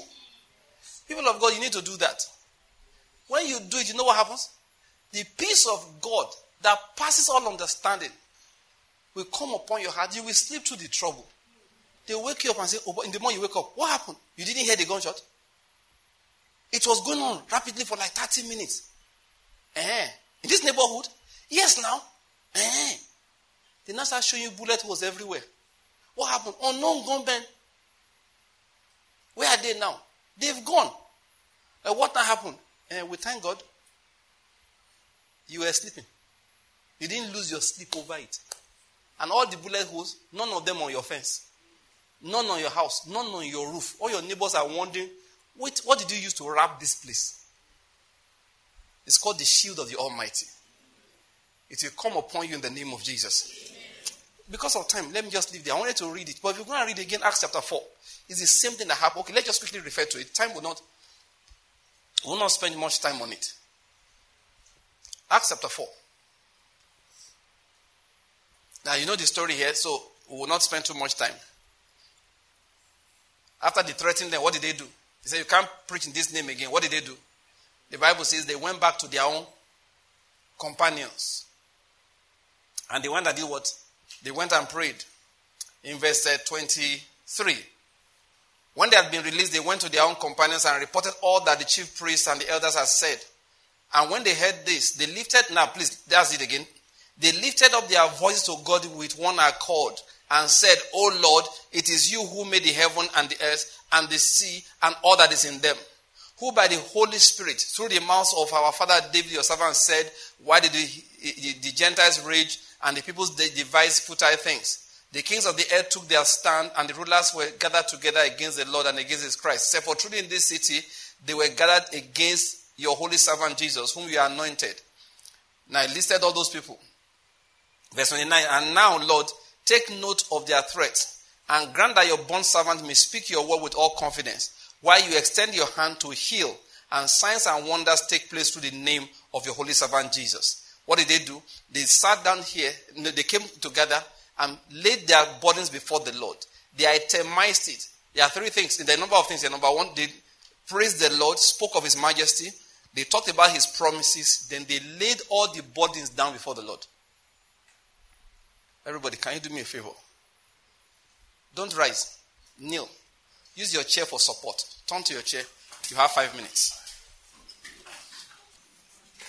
You have five minutes. You can carry the chair whichever way. Use your chair for support. You have five minutes. I'm giving you five complete minutes. Lay the burdens down. Lay the burdens down.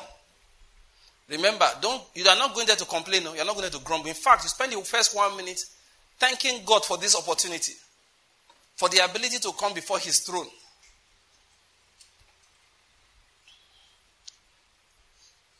Thank him, thank him. Thank him for the promises. He said his promises, they are our shield and our bulwark, our, you know, our strong defense. That's what his promises are. New Living Translation says his faithful promises. Those are the steps. Number one, praise the Lord. Thank him. Look at how Hezekiah said, You are the true God. You are the true God. You are not a false God. Peter repeated the same things. Similar words.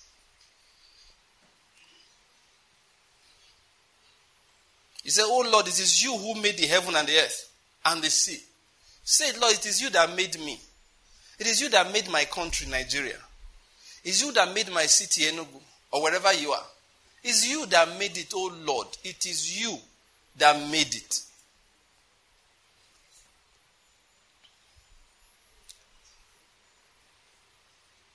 You need to do that. Just say, Lord, you are the true God.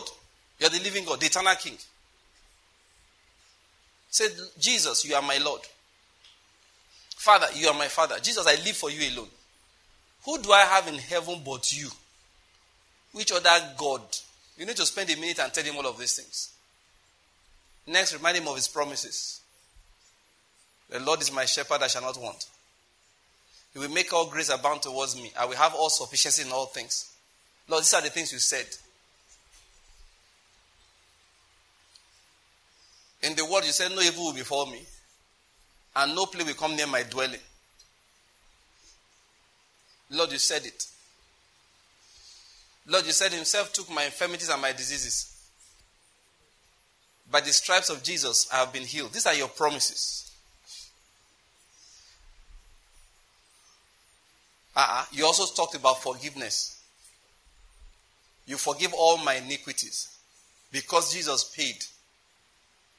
What I'm suffering, some people say it's because of sin, but you forgive me. Now, brethren, take about two minutes, three minutes, and tell him everything. Please, this is not grumbling. No, my mate, uh, there's no my mate here.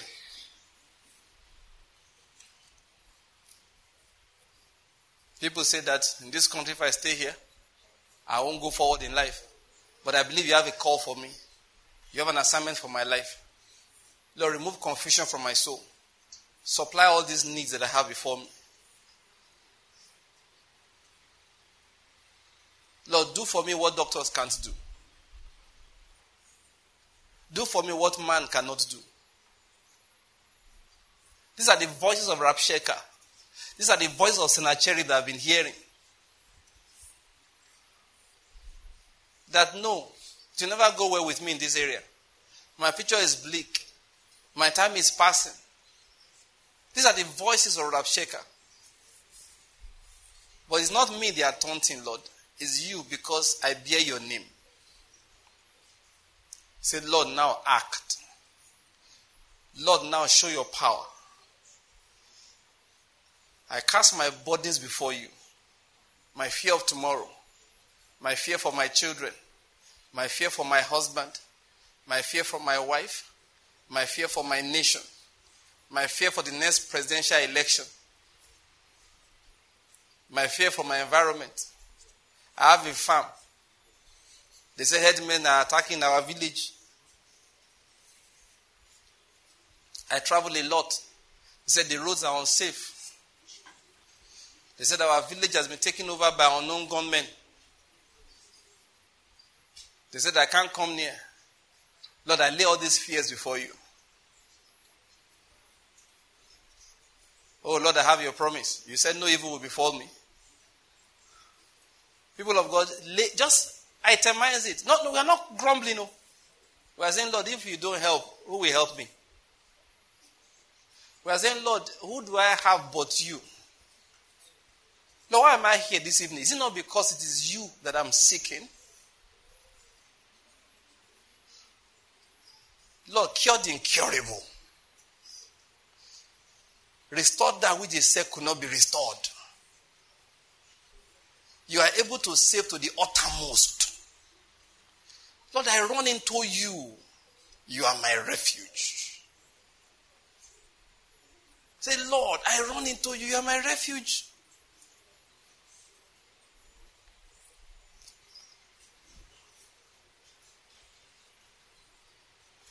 Oh, begin to give lot of thanks. If you need more time when you get home, please. You can take time out during the night and pray also. But give lot of thanks. So we can you know, depart from here as a gathering, but the prayer will not end. Let's just give lot of thanks. The Lord, will thank you. This is the confidence we have towards Him. If we ask anything according to His will, He hears us. That's our confidence. If we ask anything according to His will, He hears us. Heavenly Father, we thank you. Oh, give Him praise today. Give Him praise today. Give Him praise today. Give Him praise today. People of God, let us to our feet and just read together Psalm 91 and then we share the grace. Psalm number 91. Psalm number 91. Are we there? Please, when we get to some of those parts, let's personalize them. But don't personalize 14 to 18. It was the Lord speaking, so allow Him speak. I hope you're getting my point. So 14 to 16, I wanted to say. 14, 15, and 16, do not personalize. Just read it out. The Lord was speaking there. But the rest of it, now you can make your own confessions based on that later on. But for now, just allow Him to speak to you. But let's personalize everything as soon as we can. I will lead us in doing that. But let's read it together. One, two, let's go. He who dwells in the shelter of the Most High will abide in the shadow of the Almighty. Now, pause. Say it. I dwell in the shelter of the Most High. I, I abide in the shadow of the Almighty. Oh, we have verse 2. I will say to the Lord, my refuge, my fortress, my God in whom I trust. 3. For it is he who delivers me from the snare of the trapper and from the deadly pestilence. 4. He will cover me with his pinions, and under his wings I may seek refuge. His faithfulness is a shield and bulwark. 5. I will not be afraid of the terror by night of the arrow that flies by day, of the pestilence that stalks in darkness, of the destruction that lays waste at noon. A thousand may fall at my side, and ten thousand at my right hand, but they shall not approach me. I will only look on with my eyes and see the recompense of the wicked. For I have made the Lord my refuge, even the Most High my dwelling place. No evil will befall me nor will any plague come near my tent. For he will give his angels charge concerning me, to guard me in all my ways. They will bear me up in their hands, that I do not strike my foot against a stone. I will tread upon the lion and cobra, the young lion and the serpent I will trample down. Now the Lord is speaking from verse 14. Because he has loved me, therefore I will deliver him. I will set him securely on high because he has known my name. He will call upon me and I will answer him. I will be with him in trouble. I will rescue him and honor him. With a long life, I will satisfy him and let me see my salvation. Now, listen to this. This is what God is saying to you. He said, Because you have loved him, he will deliver you. Amen. He will set you securely on high. Amen. Because you have called upon his name. Amen. That's it. That's what he's talking about that there. You have known his name and you have called upon his name. So he said in verse 14, You will call on him and he will answer you. Amen. He will be with you in the time of trouble. Amen. He will rescue you. Amen. He will put honor upon you. He will satisfy you with long life. Satisfy you, it means not in sickness, not in poverty, not in confusion. It's with satisfaction. So the Lord will satisfy you with long life and will, He will let you see His salvation. Amen. Give the Lord thanks again this evening. Say, Lord, we thank you. Lord, we just thank you. Let's thank the Lord and say, Father, we thank you.